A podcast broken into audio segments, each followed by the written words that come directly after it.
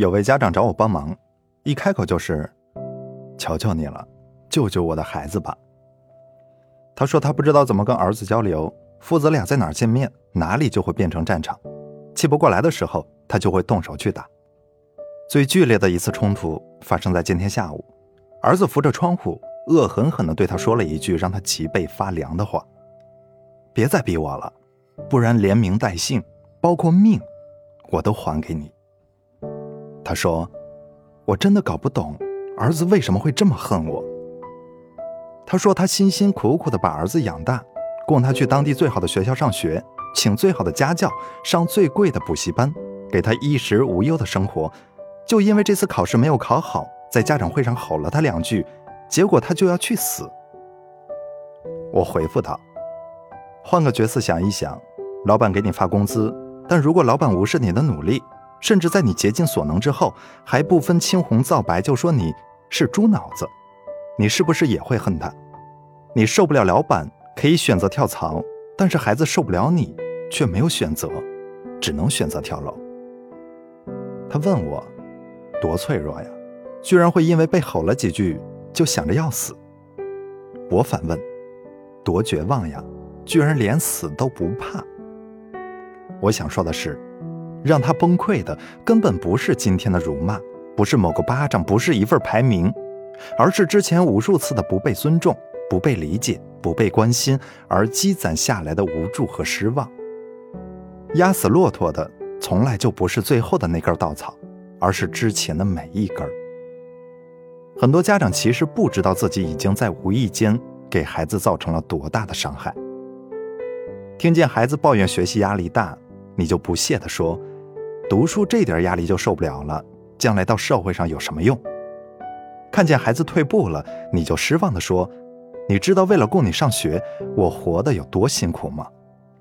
看见孩子没有考好，你就恼怒地说，考得那么差，你怎么不去死呀？看见孩子没有认真，你就开火，就会玩手机，你就是个废物。看见孩子被人比下去了，你就会嫌弃地说，你看看别人家孩子，你再看看你。而如果孩子顶嘴了，你就会恶狠狠地说，养你还不如养一条狗，最起码他还会对我摇尾巴。再间歇性的配合一个白眼，一个巴掌，一记重拳，一记飞踹，又或者是一个接着一个的无声的摇头，一串接着一串的刺耳的哀叹。这就好比说，你把他的腿打折了，然后给他买了一个最好的拐杖，再对他说，你看，没有我，你连路都不会走了。你不知道的是，他可能刚刚刷完2套数学题，还背了50个英语单词，还在想着写一篇作文。他其实一点儿也不轻松，甚至还有可能是非常疲惫。他可能在考试的那几天得了重感冒，可能是硬撑着才考完的。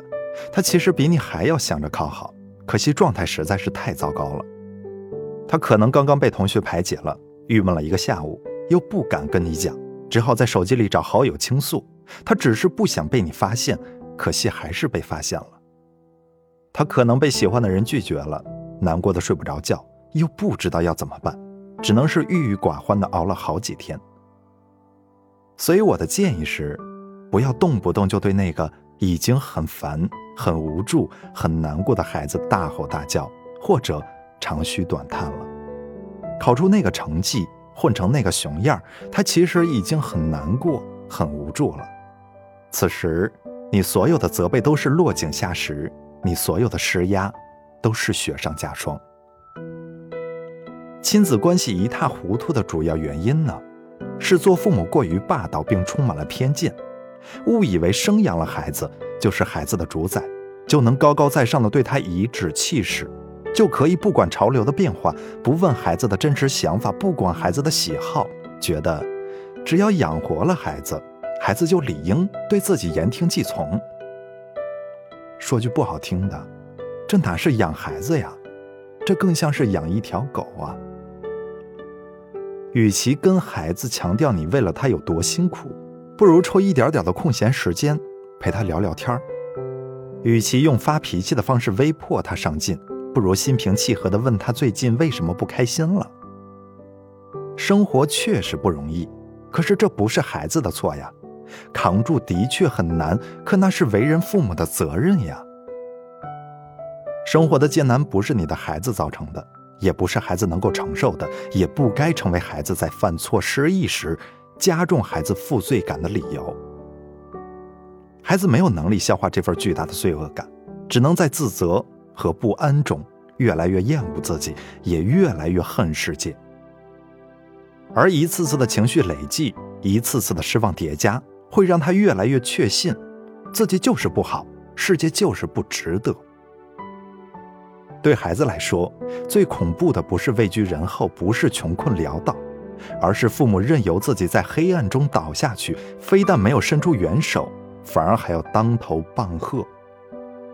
在无力、无助和无望的三无世界里，孩子最需要的是你承认他的努力，感知他的情绪，引导他直面成长这场战役。怕就怕呀，你所谓的为了孩子好，反倒成了逼死孩子的重要因素；你以为的给孩子最好的，反倒成了逼疯孩子的主要原因。希望你的孩子在把东西弄坏了之后，第一反应不是完了，我爸一定会杀了我，而是看来我需要给我爸打个电话。希望你的孩子在考砸了之后，第一反应不是死定了，回家又得挨骂了，而是好想和妈妈一起散散心呀。希望你的孩子在失恋之后，第一反应不是哎，肯定又得被他们说活该，而是嘿，以后电影票都归我老爸买喽。希望做家长的都能明白，如果你的孩子真有选择出生在谁家的机会，你其实是没有什么竞争力的。在你强调自己为了孩子所做的诸多辛苦时，你也应该感激孩子的不曾嫌弃。想起了一个女生的私信，同样是没有任何铺垫，一上来就扔出3个冷冰冰的问题。真的会有人被带到这个世界上而心怀感激吗？为人父母为什么只是考虑他们要不要孩子，却从来不想一下孩子愿不愿意让他们这样的人当自己的父母？或者至少想一想，像自己这样的人做孩子的父母，会不会让孩子失望啊？我回了3个问号，他这才开始讲述自己的悲惨人生。在他5岁那年，创业成功的父母却离婚了，他被判给了强势且刻薄的妈妈。到如今24岁，他被迫接受了将近20年的仇恨教育。因为妈妈天天强调男人没有一个好东西，所以他做好了一辈子都不谈恋爱的打算。因为妈妈总对他说要处处防人，所以他不敢跟任何人走得太近。他曾想过告诉妈妈，说他没有什么朋友，说他很自卑，可是每一次一开口呢，就听见妈妈的咆哮，怎么就你那么多事儿？他曾想跟妈妈分享学校里的开心难过，可是才说了开头，妈妈就会挑着自己的毛病使劲戳，指责自己这里不对，那里做得不好，却从来没有告诉他怎样做才算好。他说从小到大，妈妈对他的要求就是必须要强，所以每当他跟人示弱的时候，妈妈就会说他是没用的东西，所以直到现在，他也很少有勇气去求人帮忙。他说一听见妈妈的声音就像是噩梦一样，所以他现在很努力，只有一个目的，那就是离开这座城市，更准确的说是离开妈妈。他问我，为什么偏偏让我摊上这样的妈妈？为什么她不用考试就可以成为妈妈？她总是用把你生下来多不容易，养你多不容易来逼我放弃反抗。可是她问过我吗？我根本不想被这样的妈妈生出来呀。我回复道，我没有资格劝你原谅，我只能劝你先放一放，不要反复咀嚼父母的错误和曾经受过的痛苦，而是要把精力用在过好眼前的日子上，做好手头的事，然后尽快实现经济上和精神上的独立。我想说的是，虽然你的父母没有办法选择，但你的人生还有得选。可能父母与人的相处模式并不融洽，但是你与别人的相处模式是由你来决定的。可能父母的人生态度并不乐观，但是你自己的生活态度是可以乐观的。过去的经历是你活得很难的原因，但同时也是你变得更好的动力。没有任何力量能让你的父母回到童年去修复你的过去，但是也没有任何力量可以阻止你去过好每一个今天。这肯定会很难了，在一个不和睦的家庭长大的孩子，自我性格完善的修行之路要更长，要更加坑洼的不平。别人很容易就能做到的情绪稳定或者积极向上，你却要经历无数反复、自暴自弃与自我厌恶才能做到。但是别放弃啊，这是你的一生，仅此一次的一生。在一个不幸的家庭中长大的孩子有多惨呢？我听过一个非常让人心疼的回答，活得就像是一个父母双全的孤儿，他会习惯性的自卑、敏感、胆怯，会主动示弱，主动照顾别人的情绪和感受。因为从小到大都活得小心翼翼，所以委屈自己、勉强自己就变成了应该的。他一辈子都在寻找爱，把朋友、恋人、伴侣、孩子当作人生的救命稻草，抓住了一个就绝不放手。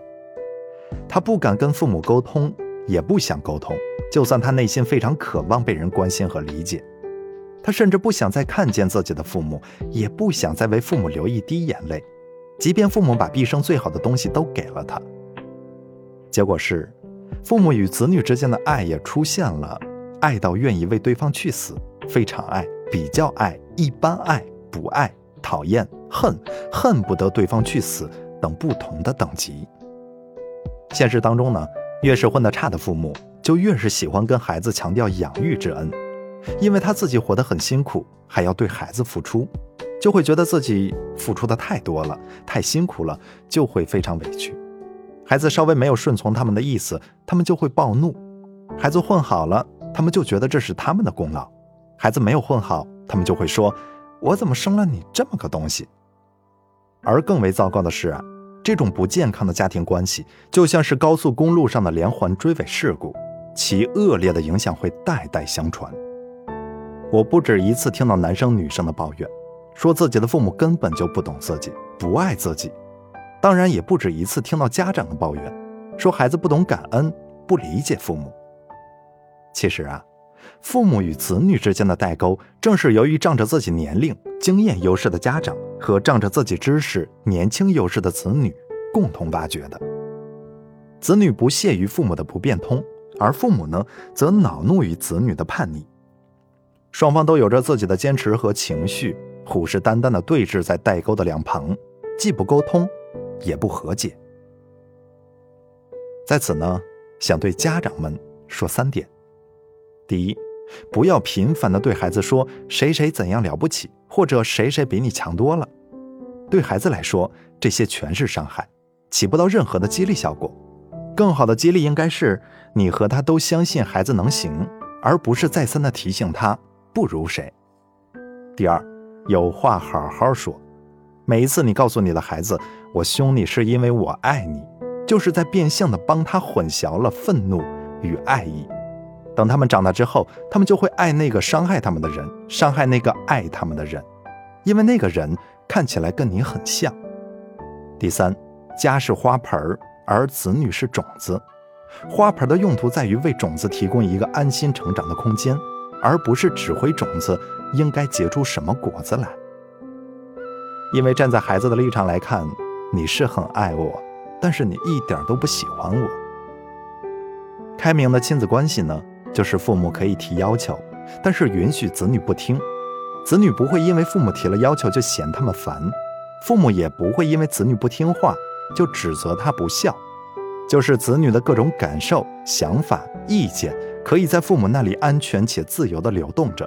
就是父母给出意见时，没有居高临下的必须怎样，没有未经商量的只能这样，没有试图掌控的你还要怎样。